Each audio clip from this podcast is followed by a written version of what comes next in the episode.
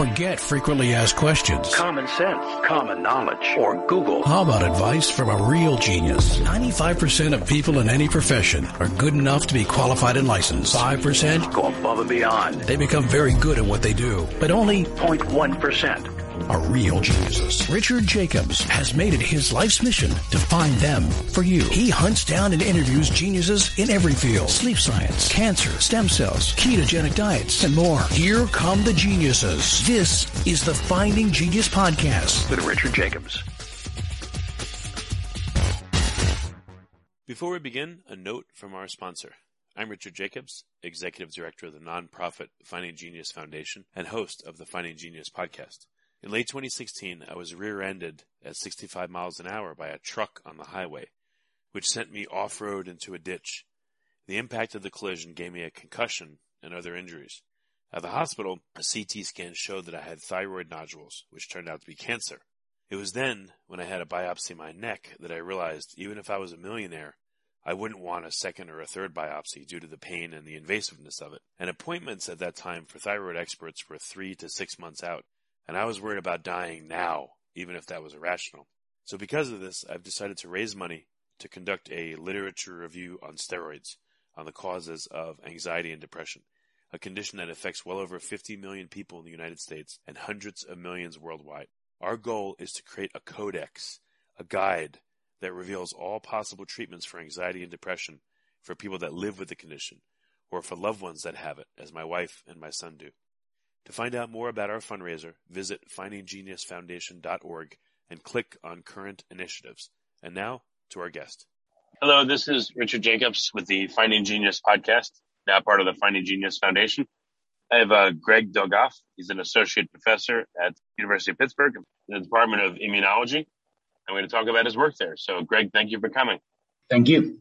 Yeah, if you would tell me about your research. What are you focused on? Well, so so my research is really kind of focused on the regulation of the immune response. What turns on, I've always been kind of fascinated about why your immune system turns on and off, mainly because we have diseases like autoimmunity where your immune system attacks your healthy tissues.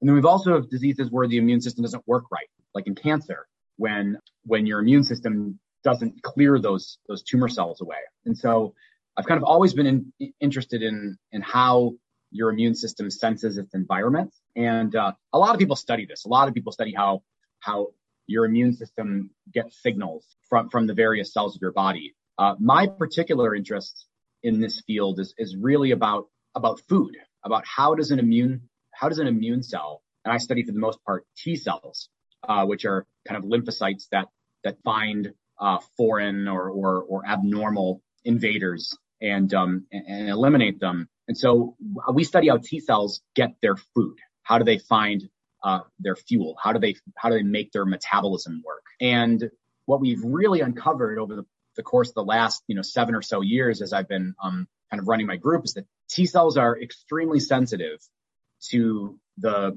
the levels of nutrients that are in their environment. And so you know when when T cells get into various tissues, because you remember your immune system needs to go into all different types of tissues and, and find the invaders, if you will, and, and remove them. You know, when T cells get into, into tissues that are that have different levels of nutrients, it can really change how they function. And so we've been really exploring this from a very basic perspective in some cases, but but really the lab has a lot of focus in cancer about how to turn your immune system on to cancer and how to fuel your immune system uh, to fight cancer cells. So, um, you know, these would be some elementary questions, but what are the uh, different cell types that comprise your immune system and where are they made? That, that's a great question. So you have, you know, it's, it's kind of interesting when you start talking about immunology. Um, it usually, you know, a lot of times it goes over people's heads because there's just so many different cells and, they, and there's not really like an organ. They're kind of everywhere. But, you know, the main players in your body, right, is that you've got this kind of like first line of defense against, you know, pathogens and you have these, you know, these cells that exist in your body that kind of eat stuff. You know, we call them macrophages or we have these neutrophil type cells. And these are cells that basically just kind of eat indiscriminately if it looks weird, essentially. And those are the kind of your first line of defense. We call that your innate immune system, the kind of the features of your immune system that are just there and they, they look for weird stuff like bacteria or viruses and they just kind of, you know, gobble.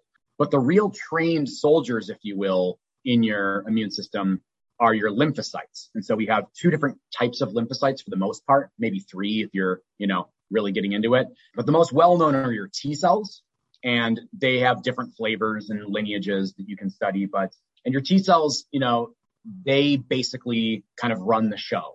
They look for pieces of material that look foreign and then they kind of tell the other cells in the immune system, those innate immune cells, as well as other lymphocytes, what to do.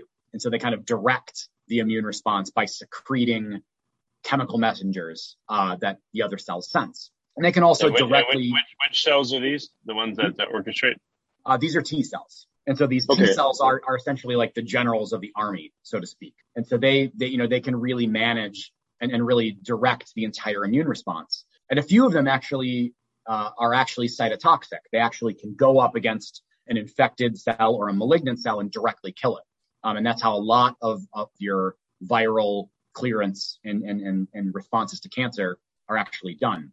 And those immune cells arise from from cells in your bone marrow, and we teach them how to we teach them how to fight at a school. It's called the thymus, and that's where the T and T cell comes from. Is the is a uh, an organ that you have that sits above your heart, and that's where your, your T cells are, are, are essentially trained to attack foreign invaders. The other one that we can't forget about are your B cells, and your B cells arise in your bone marrow, and they they make antibodies, and so those are the cells that you want to stimulate, and your antibodies are your kind of circulating neutralizers. They're basically you know they're they're proteins that find and you know foreign objects, foreign foreign invaders, and, and kind of bind them and, and, neutralize them. And so those are kind of the the players of your immune of, of your immune response. And in in cancer therapy, what we've really changed the game on is actually being able to to stimulate and deploy these various soldiers in your army, so to speak, to not just fight infection, but to actually utilize your immune system as a cancer therapy. And this has really changed the game in, in the field of cancer at this point. Where are these cells created? So you said that T cells, I guess, will be instructed or mature in the thymus, but again, what is responsible for creating these various cells? So, so the cells arise. So it's all actually comes from a lineage. So your bone marrow cells are where your immune system comes from. They have all of the progenitors and as they get different signals during development, as you're, uh, you know, as, as a, you know, as you uh, grow up and mature, then those cells get different signals. So these progenitor type cells, we call them, they're, they're stem cells. And those stem cells receive the right, they get the right signals at the right time to either form into B cells, to form into T cells, to form into innate cells. And so over the course of your, of your development and maturity, those cells get all of these signals and, and it, and it essentially instructs them how to proceed. And that happens throughout life. You're always generating new immune, uh, immune cells and those immune cells then populate your body in various places. Um, they take up residence in your tissues. They also circulate continuously in the blood and then they live in certain depots in your body, including your spleen and in your lymph. Okay, so that's where they go to die. But again, where they're generated is yeah, I guess they have a very complicated life cycle. They're generated yeah. in one spot. They move around everywhere. There's, I'm sure the T cell the T cell and T to B communication. You know, there's a maturation for T cells. I mean, then they get chewed up in the spleen and other spots. So it's uh, interesting. Yeah. So every so generally what happens is your lymph nodes and your spleen are where they live. They hang out there.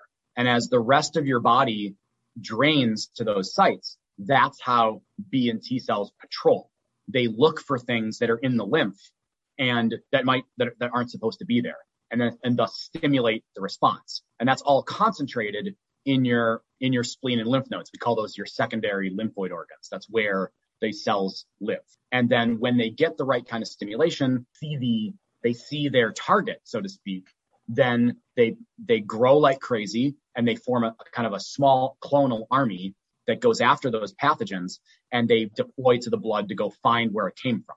And so that's why your lymph nodes get big when you get sick, right? Because your your T cells and your lymph nodes are growing like crazy to try to find that um, infection and, and, and remove it. Before we continue, I've been personally funding the Finding Genius podcast for four and a half years now, which has led to 2,700 plus interviews of clinicians, researchers, scientists, CEOs and other amazing people who are working to advance science and improve our lives and our world. Even though this podcast gets 100,000 plus downloads a month, we need your help to reach hundreds of thousands more worldwide. Please visit findinggeniuspodcast.com and click on support us. We have three levels of membership from 10 to $49 a month, including perks such as the ability to see ahead in our interview calendar and ask questions of upcoming guests, transcripts of podcasts you're interested in, the ability to request specific topics or guests, and more. Visit findinggeniuspodcast.com and click support us today. Now back to the show. Are they are they amassing in the lymph nodes to be deployed, or why would they be swelling in the lymph nodes, for instance, when you get sick with certain conditions? Because the lymph nodes that are growing are actually the cells that are proliferating. So when a T cell sees its target, it's gonna it's gonna proliferate. It's to make a copy of itself, and those copies are to make copies of themselves, so that you're to gain numerically more cells. Remember, those T cells live in the lymph nodes. They're supposed they're staying there, patrolling essentially the various, you know, the various. They're, they're they're looking for anything that doesn't belong there, so to speak. And so when those T cells, so they, you mean are they are they monitoring the lymph as a flow through system? Is that what you think they're doing? That's that's not what I think they're doing. That's literally what they're doing. Yeah. So as as the lymph comes through the lymph node, then that's the place where the immune system gets a, gets a crack at things. And as they if they see something that's not supposed to be there, that cell gets activated and it proliferates like crazy. And as it's proliferating, of course, it becomes, you know, one, and, this proliferation that these T cells do, this division is rapid. So, you know, we're talking about, you know, a, you know, hundredfold expansion of those T cells. So that's going to cause your lymph node to get big. So it's actually full of cells that are, that are getting ready to go out and, uh, and try to find that infection and remove it. So they're monitoring the lymph, then they proliferate, then they leave the lymph nodes and I guess through signaling go to the spot that needs their attention. Essentially, um, and there's a lot of ways that that happens. T, um, so your lymphocytes patrol your blood, so they they enter into the blood from the lymph nodes or the spleen, and they circulate and they look for sites of inflammation and they and they enter. And so they are able to kind of squeeze in between cells and they go patrol and try to find those other infected cells as a, as a means to to stop the spread of either the infection or the malignancy. Okay, so I guess they're they're following, uh, I guess, just chemical chemotaxis, like chemical trails, biochemical exactly. trails to lead them to the spot. Exactly. So they generally go to sites of inflammation first, and so that site that's going to be, you know, infected is going to be giving off kind of signals that will look that will look strange, if you will, chemotactic signals indeed. And that causes the T cells as they're kind of coming by in the bloodstream, they'll attach to the they'll attach to the to the walls of the tissue essentially, and they do what's called extravasation, which is they they enter into that tissue from the bloodstream. Okay. Has anyone been able to in mice, let's say, induce inflammation in an area that's not inflamed, and watch to see if you know, for instance, T cells would uh, mice have them, you know, would go to that spot? Can you um, you know, can you deliberately, again, call the T cells with signaling and get them to go where you want? Do we understand how the signaling works? If you like this podcast, please click the link in the description to subscribe and review us on iTunes. Yeah, absolutely. It's a whole pattern of of uh, trafficking. You know, we call it you know T cell trafficking. Moves is how T cells get from one place to another, right? So it's not absolutely different types of infections, different types of chemical agents, different types of stimuli can change the pattern of what we call chemokine expression. So chemokines are are ways that you get cells to move to one place or another. And T cells become extremely sensitive to chemokines, and that's how they kind of get into tissues, how they know to get into tissues. They also express a number of, of receptors, so the uh, molecules on their cell surface that actually allow them to attach and get, kind of get stuck to the sides of, of blood vessels near inflamed sites. So it's not just like a deliberate movement. It's also getting kind of kind of hooked in to the right to the right places in the body. And those those features are kind of how your immune system moves around and we can take advantage of for various therapeutic applications. Hmm, okay. And in cancer, what's noticed that what T cells will will they go to a site of uh, of a tumor or then they stop going? Um, does the cancer like totally cut off signaling so that no T cells will go there, or just a reduced amount? Yeah, so that's a that's a great question. And so we've known for we've actually known since the Civil War that some people have lymphocytes in their tumor. We didn't know what they were at the time. We just knew that they were they were it was an immune cell that didn't look like. But you know, ain't you know, really, I mean, Civil War times, we knew that if if a patient had a lymphocyte in their in their cancer, they were more likely to do better. They did better than those that didn't. And that's absolutely true to this day. Some some cancer patients have T cells in their tumor and some cancer patients don't. Some cancer patients have T cells in their tumor, but they're stuck on the outside of the tumor rather than infiltrating deep into the tumor. And so we have these immunologic classifications of cancer that are kind of individually known in the cancer field. And we've known for a long time that T cells in your tumor predict better prognosis. So because of that, of those data, right, we've always known that it's a the, the possibility exists that you might be able to turn on those T cells and stimulate them to attack the tumor cell.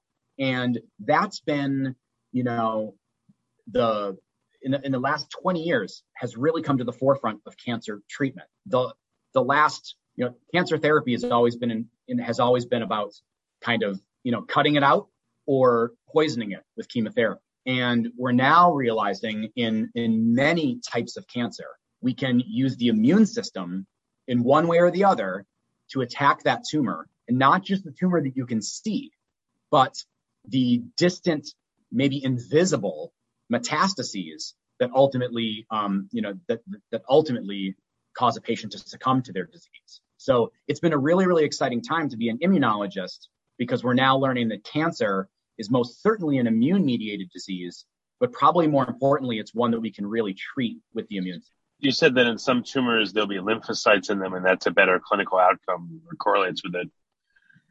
What about in uh, metastases at the same time? Have uh, scientists observed that you know lymphocytes are inside them too? And you know what does it look like? Are there more of them in the metastases or less versus the primary? That's a that's a good question, and it's different from patient to patient.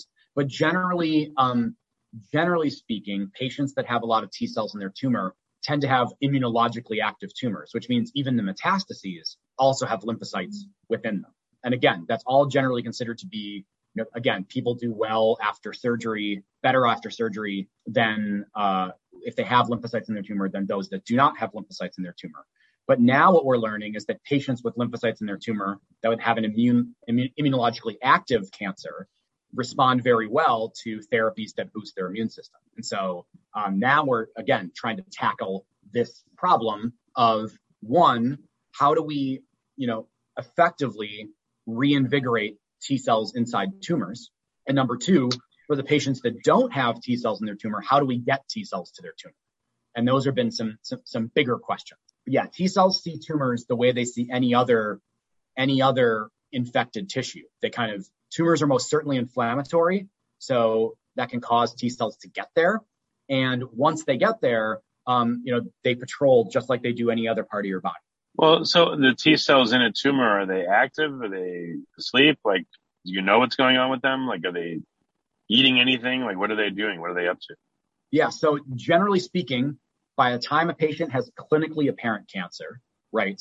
Not the, not, not, you know, not something that can't be seen clinically. You know, the, the classic dogma is that the immune system has tried and failed, right? So the, the cancer, cancer cells mutate and proliferate constantly. And so they're able to develop strategies to either evade the immune system or suppress it. And so generally speaking, when you're looking at T cells inside tumors, these are T cells that have been shut down. And so we have a term for this. We call it exhaustion. Are they alive? They're just hanging out in there, or what are they doing? Exactly. They're inert. So these are T cells that are inside your tumor, but they are um, they're exhausted. They're they're being kept alive. They're still alive because they know how to. These T cells can thrive in various different types of environments, but they don't work properly. And well, could they? How would you compare their state to T cells in a lymph node where there's no inflammation? They're just hanging out there. Are they the yeah. same level of activity, or are they more dormant in a tumor?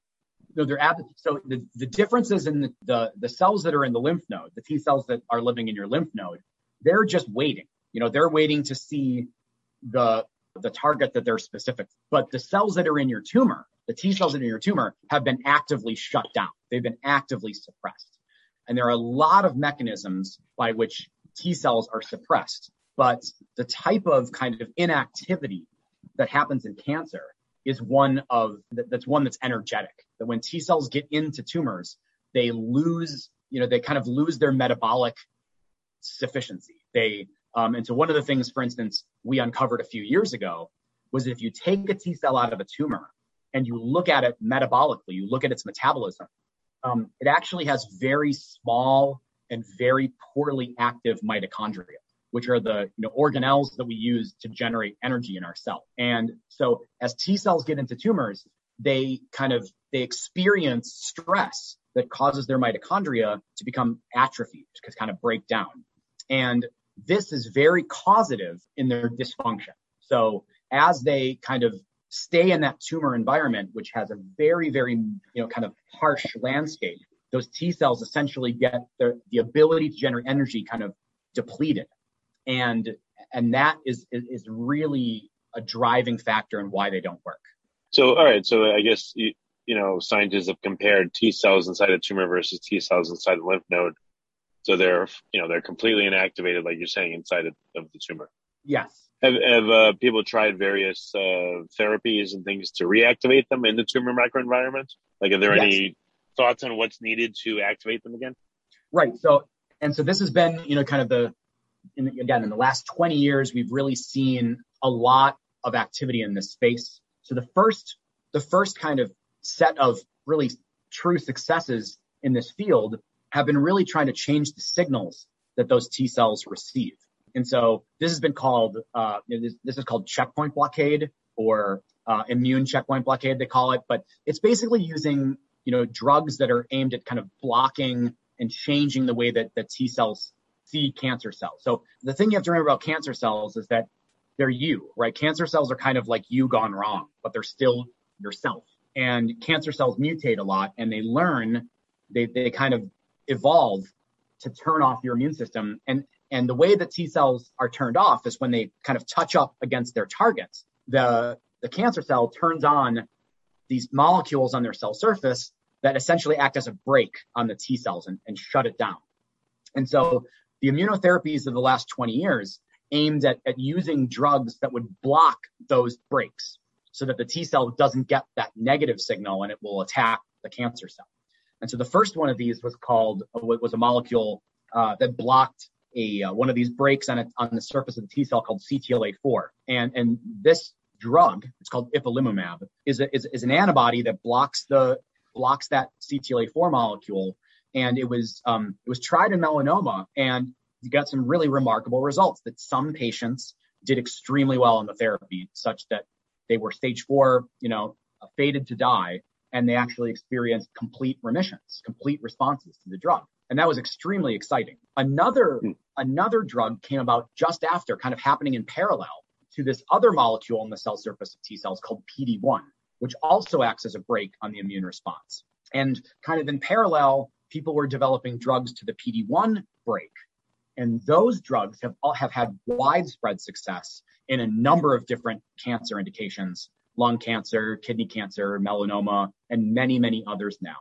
Um, and you can even combine the two and get an even an even greater response um, to these therapies. But the big and and all of these again are involved around like kind of telling a T cell that it should turn on, not off, in response to cancer cells. I think the kind of interesting the interesting kind of conundrum though is that people that go on these immune based therapies, some of them do extremely well and they respond beautifully to immunotherapy and they can and, and they can have a, a, significant extension of their life. And, and, in many cases, some of these patients are, you know, are cured. But mm. I think the the other side of the problem is that it's really only a subset of patients, really less than 50%, sometimes sometimes only 10 or 20%, depending on what kind of cancer it is, will experience that benefit. And the other folks that went on that drug, they don't get any benefit at all. And so that's where, you know, my lab has really been interested in, and, and many other labs for that matter, is what really defines whether or not a patient's going to respond to these immune-based therapies? And we think that the metabolism is a, is a major part of that, that the ability of the T cells to get energy and to make their own, to make their own energy is going to be really, you know, decisive in whether or not that T cell can respond to these drugs. Well, where do the uh, T cells hang out in a tumor? Are they in the hypoxic or anoxic regions? So I guess they wouldn't survive. Are they on the outer edge? Does that tell you anything? Do they do they form structures, or they're just kind of loosely hanging out in there? That's a really great question. Uh, T cells are in.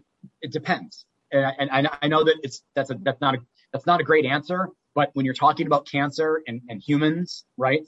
Everybody's cancer is unique. Everybody's cancer is different. Arise of the, their own unique constellation of of mutations and evolution that have happened in that cancer environment. But generally speaking, when T cells are in a tumor, they are generally, you know, when they come in, some patients have T cells that are everywhere. So we call that a really immunologically active or hot tumor. The T cells are within the tumor and they're ready to kind of attack. And they can live, T cells can live in hypoxic regions. It's not good for them, but they can withstand hypoxia um, and live in the absence of oxygen for a, for a little while over time it can be really deleterious to the T cell, but but they can live in some of those areas. But some some patients have what are called immune excluded tumors, where the T cells kind of line around line up around the outside of the tumor bed, but they never really penetrate deep in. And that is because there's a lot of reasons for that, but a major reason is because some T some tumor cells can secrete a lot of collagen and essentially make a physical barrier to um, to the infiltration of the T cells into that into the into the tumor bed.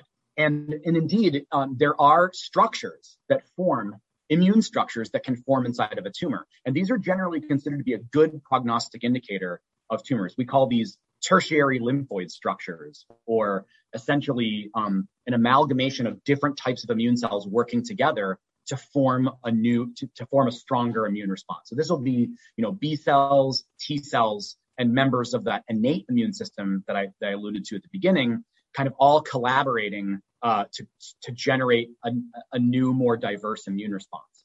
And so these structures are present in the, um, you know, near and sometimes within solid tumors, and they can actually um, be very, uh, it's a very um, favorable prognosis when, when, when patients have um, lymphoid structures in their tumor.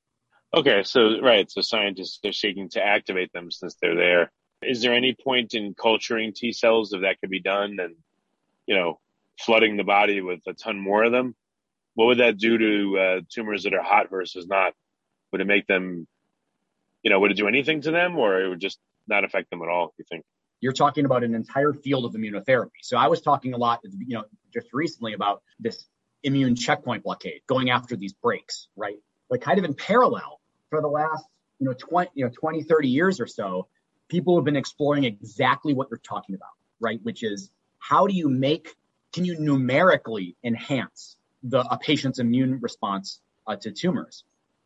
And this was really by uh, folks at the NCI um, in Frederick, uh, the National Cancer Institute, um, Steve Rosenberg being the, being the, the, the main pioneer in this, who back in the late 80s was really taking pieces of a patient's tumor that, that were removed from surgery and adding a bunch of growth factors and essentially growing the T cells in a dish. Um, and so this is called TIL therapy. TIL stands for tumor infiltrating lymphocytes. And so, you know, these folks, and, and now TIL therapy is used in a number of different places where you can grow T cells from a biopsy, essentially, of a tumor, a surgical kind of piece of the tumor. You grow them to extreme numbers in, in, a dish, and then you infuse them back into the patients. Um, and it's been and there's been some really notable successes of using TIL therapy as an immune-based therapy, but it's still pretty niche. Um, it, that only some people respond, and it's it, so it doesn't work universally, and not not a lot of patients, not all patients have TIL to expand. So sometimes that that it just doesn't work. You're not able to get, you're not able to harvest enough T cells from the tumor to be able to create an army in vitro.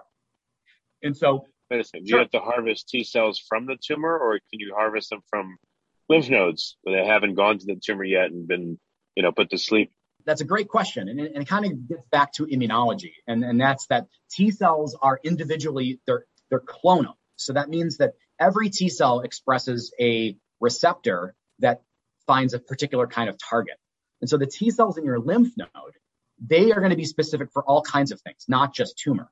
And so by isolating the T cells from the tumor, you're getting the T cells that are most likely specific for tumor, if that makes you know, if that makes sense. But, but is there any problem because they've been silenced? Are they affected permanently or, you know, they're still better because they've encountered the tumor microenvironment?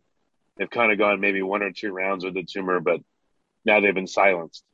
So are they better than ones that have never seen the tumor directly or not? You know, is there a trade off there? Is what I'm asking. Absolutely. Yeah, absolutely. So yeah, you you bring up a very, very good point. And that is some patients may have T cells that are just completely exhausted, completely inert.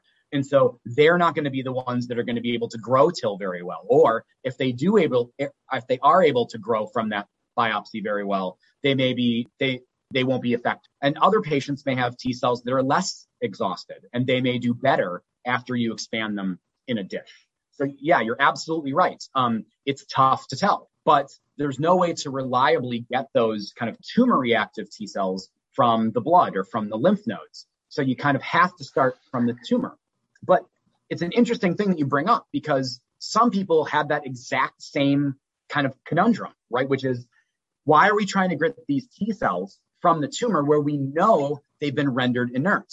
Is there a way for us to make T cells see tumor on their own, right? To take healthy T cells and use those T cells and kind of redirect them towards towards tumor towards tumor target. And that was really the advent of what are called chimeric antigen receptor T cells or CAR T mm. cells. And these are T cells that are taken from the blood. So these are T cells that are healthy. They aren't, they haven't been rendered inert inside that tumor environment. But now they're engineered with a receptor, something, a, a protein that's going to sit on their cell surface that recognizes an antigen that's going to be present on a tumor. And you use genetic engineering to put this receptor into T cells, thus arming them and directing them towards a tumor. So you do that kind of manipulation in vitro in in a dish, and then you grow up the T cells and you deliver them back to the patient. And these types of T cells, CAR T cells, have had extreme success in certain types of cancer, namely liquid cancers or hematologic malignancies, most notably in um, B cell leukemias. And these the T cells in this um, in these environments, you know, they can do quite a lot when they're given this, you know, they've been given specificity for a tumor. And it's been really exciting to watch that field kind of progress. And in, I think it was in 2017, you know, th- th- this was the first FDA approved um, gene therapy, essentially, um, that where you know a patient with with B cell leukemia could send out their blood, it would get transformed into tumor tumor fighting T cells, and those tumor T, those T cells would be delivered back, and and that patient could experience very very durable and and and, and um, remarkable responses to that therapy. It's been really exciting, but we haven't been able to make CAR T cells yet against solid tumors. They work really well in certain types of hematologic malignancies, but we haven't been able to find, we haven't been able to, to really outfit them. Not you, but are, are scientists taking T cells that are within a tumor and culturing those and then re-injecting them back into the tumor, whether CAR T or some other modification? Or are they yeah. taking ones against that are hanging out in the lymph node that are naive and then CAR T, you know, putting this this weapon on them, this CAR T or, you know, whatever I call overlay over them, and then sending them into the tumor? And are they injecting them into it or are they just letting the circulatory system bring them to the tumor? How does the therapy actually look? Yeah, that's, eh, that's great. So TIL therapy just grows them from the tumor. As I was mentioning before, you know, you just add growth factors and the T cells will expand in vitro. But these CAR T cells are made from healthy T cells. These CAR T cells are made from the blood, which is mostly you know, healthy circulating T cells that can be easily accessed by a doctor, right? So they can harvest the T cells from, from just any, from a blood sample and they are, uh, that the CAR is essentially engineered into the T cell and then grown up. So then they grow those T cells in vitro. So you have a lot of them and then they're injected back into the patient. Now, here's the big, the big, that's the big thing is these, these T cells are delivered intravenously because you don't just want them to go to the A tumor you want them to patrol your body just like any other T cell would do and find all of the tumor, not just the one that is obvious, but the distant, you know, metastases or even micrometastases that you can't detect. And, and that's going to really, you know, that's what's really important is that, you know, these T cells that, that we're using for therapy, these T cells essentially become like a living drug. right? Those T cells are going to always patrol your body for their target. And that's what we want. You know, that's why we get vaccinated. That's why, you know, why, you know, you only get the chickenpox once, right? Because your T cells then patrol your body for that virus if it were ever. And that's kind of what we want in cancer, right? We don't want to worry about cancer coming back. So if you can, if you can educate your immune system one way or the other, maybe that's the T cell therapy, maybe that's checkpoint blockade and reinvigorating that immune response. What the goal is, is to educate your immune system such that whenever that tumor were to come back, those T cells will attack it. I don't know, has anyone ever thought to try to inject it again directly into a tumor? Yes, actually, there's an entire class of intratumoral therapies that are used. Now you can inject all kinds of stuff into tumors. Some to that, and that's great for some for for patients that have accessible tumors. Um, you know, that's why a lot of immune immune based therapies were originally done in melanoma because number one, it's very immunologically active, and number two, the metastases are usually the cutaneous metastases are easily accessible. But some patients don't have accessible tumors; they have to be you know, ultrasound guided, etc. But yeah, a lot of a lot of therapies are delivered intratumorally, things that are aimed at stimulating the immune response. Many different types of therapies are used. Chemical messengers for the immune system, um, things that are, are designed to, dis, uh, to destroy tumor cells, including things like modified viruses that are that that can replicate in tumor cells and, and, and cause them to lyse. But for, um, for CAR T, like where does the choice of the CAR come from? And does it affect preferentially all the tumors, or are they different enough where it could affect only the primary or only metastases? So the CAR, right? The the CAR, you know, so CAR stands for chimeric antigen receptor, and, right. and, and to, to basically just break it down, it's an antibody.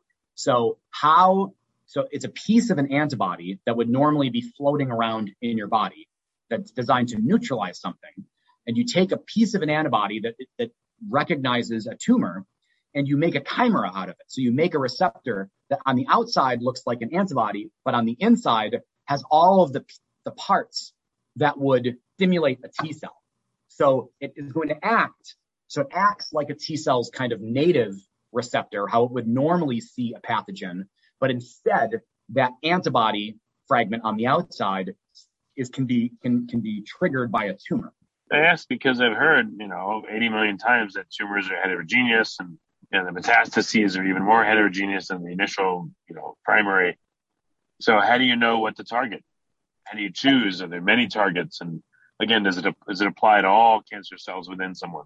Yeah, I mean, you bring up a very good point, and that's the main reason why I think we haven't tackled, we haven't been able to deploy CAR T cells against solid tumors, is because there isn't a good target. There isn't a good target that is not only it can't just be on all tumor, which is what you what you want, but also needs to not be on anything normal, right? You don't want that thing on the cell surface to be on anything that's on your normal tissues because then the T cells will attack those tissues as well. So mm. the current CAR T cells that are used actually target a molecule called CD19 and a CD19 is on the surface of B cells. So, and it's used to attack B cell leukemias, B, a cancer of your B cells, right? And so it's take the, the, the reason why CAR T cells were, have been so successful is because they used an antibody that recognizes B cells. And so, and it works extremely well at depleting B cells. But it also means that patients that get CAR T cells also don't have any healthy B cells. They don't have B, they don't have B cell cancer, but they also don't have B cells either. Luckily, you can live without B cells. You don't need B cells to live, you know, to live a normal life. And patients that have received, many patients that have received, you know, these remarkable responses to CAR T cells in B cell leukemias will live their lives without any B cells. They just, those T cells will, the, the CAR T cells inside them will always keep hitting the B cells. So that's, that's why we've had success in, in, in hemalignancies is because cancers of the blood have very defined markers that those, that they can, that, that you can generate um, these CARs to. We do not have that luxury in solid tumors. There hasn't been yet uh, okay. a, a, a, an, an antigen that's present on solid tumors that either one is is going to be on the on the tumors that you want, and number two isn't on a normal cell that you can't afford to lose. So I guess then uh, what uh, liquid tumors are a bit less heterogeneous than solid tumors. and also the structure too, I guess, would act as multiple layer barriers to get to the, you know, to the heart of the tumor as well. Absolutely. And certain kinds of hematologic malignancies that have more of a, a niche, that have a more of a reservoir, maybe they live more in the bone marrow, they're, they've been harder to target. And many and other hemalignancies that have a lot of heterogeneity haven't been targeted yet well with. So it's not a one size fits all kind of thing. But right now, people with B, B cell, certain kinds of B cell leukemia and certain kinds of B cell lymphoma, they can go on, you know, this CAR T cell therapy and, and, and really expect to see some, some major benefits. But it's not the case for, for, you know, for the rest of the cancer world. Well, That's quick, why quick we have question these here. Of, um, yes. T and B cells release, uh, I would guess they release extracellular vesicles. Is anyone studying the signaling that goes on amidst the uh, T's and B's and T's that are trained in the thymus and, you know, T's when they get in the vicinity of a tumor or inflammation? I would think there's a whole bunch of communication going on, maybe even quorum sensing amongst T cells. You know, are there enough of us to do a certain job? That kind of thing. Absolutely. So T cells are, by their nature, are signal integrators. That's what they do. That's they receive they receive signals from the cell surface. That's you know when they kiss up against the target, or when they receive chemical messengers, which we call cytokines, right, that bind their receptors and deliver signals to the in, inside of the cell. So they're signal integrators. They take all that stuff, they make a decision, and then they start secreting their own cytokines to the other cells in the milieu. So these so T cells absolutely collaborate with one another. They work with other with with other with other cells and they use either cell surface communication or they use soluble mediators to deliver those signals. They do they, so immune cells do utilize like exosomes or extracellular vesicles to deliver to, to, to, deliver signals as well. They're a little bit less studied than these other kind of chemical messengers, but these things absolutely um, absolutely do occur. So when T cells get near a tumor, they absolutely, you know, play this role of talking to one another, proliferating when they can, and then and then getting inside that tumor environment. But that's when things go crazy because no matter what kind of signals they're getting, right, whether or not it's accelerators in the form of you know stimulatory cytokines or you know the right kind of positive signals to you know to kill a target cell, or whether or not it's brakes, you know these co-inhibitory molecules like CTLA4 and PD1, like I was talking about earlier, that kind of turn off the immune response. There's no fuel in that environment. There's no, there are no metabolites that are that that are present because the tumor has kind of eaten them all. And so when those T cells get into that tumor, regardless of the signals that they're getting, there's no there's no energy, there's no fuel in that environment, and so the T cells can't really get going. And I think you know that's something that again in my lab we study a lot of, trying to understand what are the metabolic requirements for an effective T cell response against cancer and how can we deliver those those metabolites or those metabolic signals to T cells in a way that they can thrive in that environment. I mean, you said at the very beginning, depending on the nutrient composition, the T cells act very differently. So again, in a tumor, you got hypoxic, anoxic, you know, and fully oxygenated regions. Where do the T cells tend to become trapped or inactive or hang out? And, you know, what kind of nutrient mix can you get once you're within the confines of, let's say, a solid tumor, you know, maybe the, the outermost layer, I don't know. I mean, I don't even know how the nutrition, the tumor gets nutrition. So again, what kind of dynamics go on there? Yeah, there's a lot of very complex dynamics within, within a tumor. And that is because, you know, tumors are, tumors evolve over time, right? So they develop their own blood supply, right? So they're, an, they're angiogenic, but that blood supply is not correct. In other words, it's not the typical blood supply that you get. It's actually this kind of tortuous vasculature. And so the tumor is really, really, really well perfused and super oxygenated in some areas of the tumor. And then other areas of the tumor are very, very hypoxic. And this makes a big difference for kind of what the whole metabolic landscape is inside of the tumor microenvironment, as we call it. And so a T cell, depending on whether or not it's just entered in from the bloodstream, things might be fine, right? Perfectly perfused, plenty of nutrients, but that's not where the real problem is. The cells might be the, the tumor originating cells, maybe you know within these hypoxic regions. And so, like I said before, T cells can withstand being in low oxygen tension, but it's the other features. It's not just the low oxygen. Tumors, of course, eat a lot of sugar, right? They're dominant metabolizers of glucose. That's what we use to find tumors. In fact, if you get a PET scan, right, what, what a PET scan actually shows you is the glucose uptake of cells in your body. And so we know that tumors are extremely metabolically active, and so they take up a lot of glucose. So that's how you find tumors in a full body scan. Now, that has major consequences because T cells also need glucose to, to function, just like all of our other cells in our body.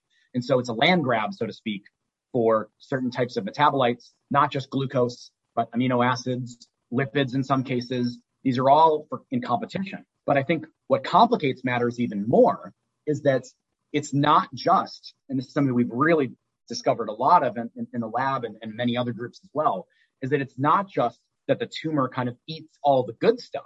It's that it's also in certain areas of the tumor, remember that vasculature is not great. So the tumor actually spews out all of the, the toxic byproducts of that metabolism, all the waste products. And so it's not just that the tumor eats all the glucose. It's also that it spits out all this lactic acid. And that lactic acid can really dampen the immune response. So like it's not just lactate, of course, it's, it's many, many other catabolites of, of all this heightened metabolism that's happening inside the tumor. These can act as very, very potent immunosuppressive agents.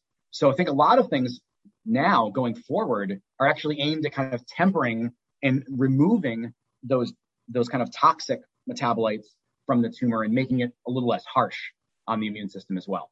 I would guess there's people that study the uh, the outer the, the, outermost shells or the uh, the layering of the structure of tumors and what can transit through them and what can't. Yeah, I think there's a lot of folks out there that that really try to you know figure out some of the you know geography or topography, if you will, of tumors. You know, it's it's it's different. Like I said, you know, everybody's cancer is different. You can study it in mice, of course, in in, in models of mice and in preclinical models um, which have functioning immune systems, and, and, you know, and a lot of our immunotherapies were originally designed, you know, and and and, and tested in animals, in mice. But um, you know, the way that mice get cancer is usually experimentally. You either put tumor cells into mice and they grow, or you you know have to induce cancer you know rapidly so that you can you know study it in a, in a reasonable amount of time. And so you know they don't have the same features uh, that that your typical immune your your typical human tumor would look like. But that being said, there's a lot of interest in understanding how different parts of, of a single solid tumor or other individual tumors would, uh, you know, how immune active some areas are versus versus others. And I think the study of that, of understanding, you know, where there's a lot of immune activity versus where there isn't, you know, these are actually really helping scientists understand the nature of immune regulation in cancer. But I think probably more importantly, it's starting now um, with the aid of kind of computer assisted uh, pathology. It's actually helping doctors make decisions about immunotherapy. Is that by kind of getting a good look at a patient's tumor before you start treatment, you can actually try to design the right kind of immunotherapeutic approach to take advantage of that patient's own tumor, so to speak. You know, it, does this patient have an immune active tumor? Does it have an immune, do they have an immune excluded tumor? Do they have any immune infiltrate at all? Where is that infiltrate? And by gaining some of that information, you can actually help guide the clinical decisions uh, for therapy. Is there any way to tell the uh, level of T cell infiltration without biopsying the tumor? You know, looking for just blood markers or looking in, you know, some of the, uh, let's say, adjacent lymph nodes and at the condition and number of uh, T cells there?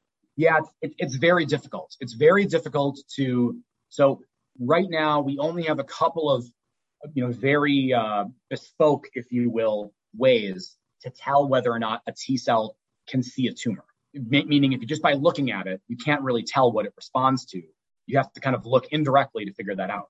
Um, and so, you know, that that's that's a that's a big hurdle to overcome. It doesn't mean that we can't do it, but right now it's very difficult to get kind of like the the non-invasive way of doing it. But yeah, so right now, if you really wanted to figure out if a, person's got an immune active tumor, you have to look in the tumor and look at a, at, at, a, at a tumor biopsy to be able to figure that out. I don't think that's going to be the case forever. And I think our advances in being able to predict how T cells behave and, and, and what we can do with, you know, based on sequencing and, and understanding the genetics of an individual T cell, I think we will be able to get to the point where you'll be able to tell whether or not a patient has an ongoing immune response to their tumor, basically based on a blood sample. Have you guys worked or seen anyone work with the tumor organoids? And can the tumor organoids house T cells and silence them? Yes. I mean, I think, you know, the organoid field is really great because it gives, you always have to play, the problem is whenever you're doing, whenever you're trying to do conclusive science, you're kind of stuck in this field in, in, in cancer, right? You're either, you're working with tumor biopsies and you're just trying to see what you can see, or you're working in mouse models where, you know, there's going to be obvious issues translating that to humans, uh, because you have to use their speed and, you know, it's not, re, you know, it's not proper cancer the way that it naturally develops. So, you know, always, somewhere in the middle, you know, what can you do in vitro? And you can't just, you know, culture T cells with tumor cells. You don't really get the same kind of immune suppression the way that you would in, in vivo in, in, in, an animal or in, in a person. But organoids are really interesting because those tumors do start to form a little bit of an environment. And some of the time you can actually seed those organoids, those little tumor spheres or whatever you want to call them with T cells. And indeed, absolutely, T cells that are, that are specific for that tumor, they will infiltrate into the tumor and become inactivated. That's part of the, um, and you know, there's a lot of labs that do that kind of analysis. You know, you know, taking patient T cells, taking um, patient tumor biopsies, and actually trying to replicate a lot of this in the dish using these kind of three-dimensional culture systems. Can you fluorescently tag or radioactively tag T cells, and then in vivo, sorry, in vivo, like in a mouse model, for instance, cultured T cells, mark them, release them, and see how they interact and how they enter into a cell and or sorry, how they enter, enter into the tumor and how they become changed? Is there any way to do this again in, in a mouse model? Yeah, absolutely. This is what we, you know, this is what we do all the time in, in, in our lab. Is you know, this is called adoptive transfer. You know, mice are great because you can track their T cells move. You can move T cells from one mouse to another, and if, if they're if they're on a, a different enough background, you can follow those T cells using a number of different technologies. And so, yeah, we do this stuff, this kind of stuff all the time. We can take T cells from one mouse and modify them or not. And we know that they're going to be specific for tumor antigens because we've engineered them that way. And then we can infuse them into a tumor bearing mouse and study their behavior as they get into the system, go to the lymph node, ultimately migrate into the tumor, and then become inactivated. And by using that trajectory of those T cells as we move them, we can see kind of what are the features that drive the, you know, immune suppression or immune inactivation in that environment. And then go back and make genetic changes to the T cells and try to prevent that from, from happening or, you know, different things that you can add to the mix, you know, uh, different treatments of the mice, different genes that you can express or delete in the T cells and ultimately see kind of what is the, did you, were you able to avoid that immune activation or exhaustion or did you or did you uncover some of the pieces that are a part of it? And so that that kind of work is something that we you know is part and parcel of a lot of cancer immunology labs using you know using T cells from one mouse and transferring them and, and being able to track them over time and, and track their activity. So T cells can burrow into a tumor no matter its structure, or there's some tumors that keep them out completely. There are different types of tumors that exclude immune cells, and that can happen through a couple of different mechanisms. One I mentioned earlier is they can actually generate physical barrier. They can generate, you know, some, some tumors are derived from cells that can make collagen or they can make, you know, a, you know, a, a really kind of dense structure so that it actually prevents T cells from, from, from burrowing through. Other, other types of tumors aren't. They just aren't, they don't have that programming. So they don't generate that kind of physical barrier.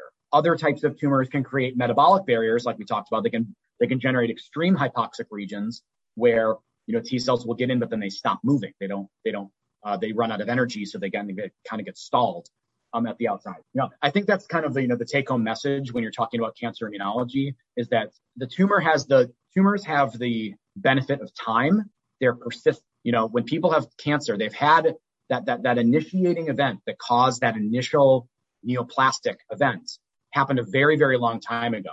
And it's been this process of trial and error that cancer cell has used to develop all of these different suites of characteristics that allow them to evade immunity. And, you know, some cancers go rogue, you know, they, they stop presenting antigens, so they can't be detected by the immune cells. Some create more like immunosuppressive structures, like these physical barriers. And some cancers, you know, kind of harbor T cells, but kind of deplete them over time, like a war of attrition. And so by, st- we have to study all of these features of cancer identify the, the kind of immunologic problems. And that's how we can design effective therapy by really kind of understanding all of the potential mechanisms of, of cancer immune evasion and suppression and realizing that these are not common. They're not like it's not that all cancers do all those all those three things. It's that everybody's cancer arises differently, and we need to learn better what's happening, and we need to also know how to find those features in patients. So again, that we can guide the right decisions to you know to, to effectively you know boost these find a way to either numerically augment in the case of CAR T cells or or or, the, or that TIL therapy to reinvigorate in the case of you know checkpoint blockade or or even you know even more heroic measures to kind of you know reinvigorate a patient's immune response um, to you know to their cancer. I interviewed a, a researcher named Florencia McAllister who was studying pancreatic tumors, and she saw that the pancreatic tumors had a different localized microbiome than the rest of the pancreas. For liquid tumors or for T cells themselves or for solid tumor, well, for solid tumors, I would think they would have their own, again, localized microbiome. But has anyone seen microbiome of the blood or even individual T cells themselves? Do they have any hangers on, any microbes that, that hang out with them and act as kind of maybe like a, uh, you know, a quick version of the microbiome for them?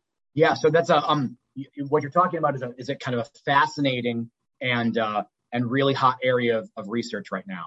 And I, I know that work very well actually. But yeah, it's been you know understanding how your microbiome and your immune system interact because that's a very very active environment. Um, a lot of your immune system is in your in your gut, and keeping keeping that you know the nature of, of, of that place at bay and also being able to derive benefit from, you know, from those commensals that live in your gut and help you digest food. But yeah, it's actually a few years ago, was found in, in that kind of checkpoint blockade immunotherapy that patients that have a certain kind of microbiome tend to do better on therapies than, than patients that have a different kind of microbiome. And that's been just in their guts. And that actually the gut microbiome could help predict whether or not patients would respond to, to immune based therapies. And since then, it's been, you know, really explored about how the microbiome does interact with immune and, and, and specifically the anti-cancer immune system. And, you know, tumors can have their own microbiome, especially if they're at barrier surfaces.